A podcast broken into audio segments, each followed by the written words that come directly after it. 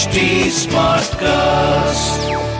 You are listening to a Mint production brought to you by HT Smartcast. You are listening to FinNext, a podcast that's all about the future of cryptocurrencies, NFTs, blockchain, and all the upcoming trends in the digital currency market over the world.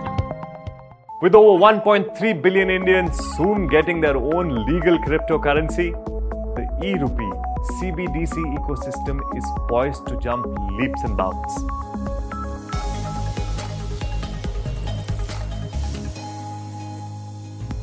I'm sure by now you already know the meaning of a central bank digital currency or CBDC. For the uninitiated, it is a currency based on the distributed ledger system that will carry the sovereign guarantee of an economy's central bank. India's e-rupee has been in the making for years now and is expected to be rolled out before April 2023. China, a leading economy and the largest country by population, already launched its sovereign cryptocurrency during the Beijing Winter Olympics in 2022. But are these rapid developments in the CBDC world a threat or a treat for the private crypto market? Can RBI's e rupee be a replacement for your Bitcoin holdings? Or would it fail to be a better store of value than private crypto assets? Bitcoin is the most sought after crypto asset today.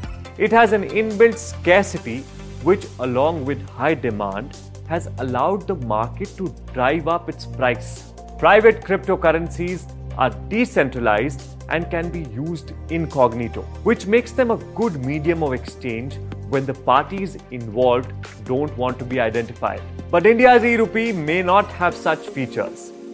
Its price will be decided in a very similar way, if not completely identical, to the existing fiat rupee.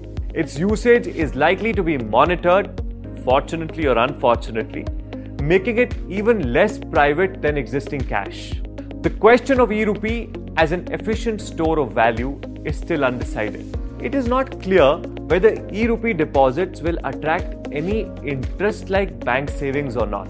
E rupee's primary objectives, according to RBI's recent concept note, are to promote financial inclusion, improve existing payment mechanisms, including cross border payments, and allowing better cash management. So, as far as Bitcoin as an investment option is concerned, its attractiveness may not see a big change with the launch of e-rupee or other CBDCs. Its use as a mode of payment, on the other hand, might see a dent, but only as far as legitimate transfers are concerned.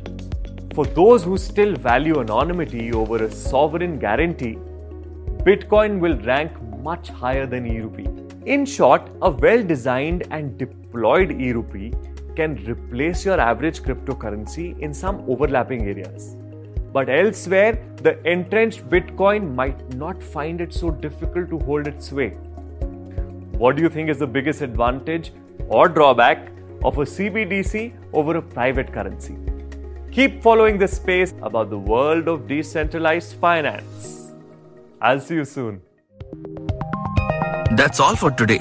Join us next week with a new episode of FinNext. To give us any feedback, follow HT Smartcast on Facebook, Instagram, YouTube, Twitter, and LinkedIn. For more such podcasts, log on to htsmartcast.com.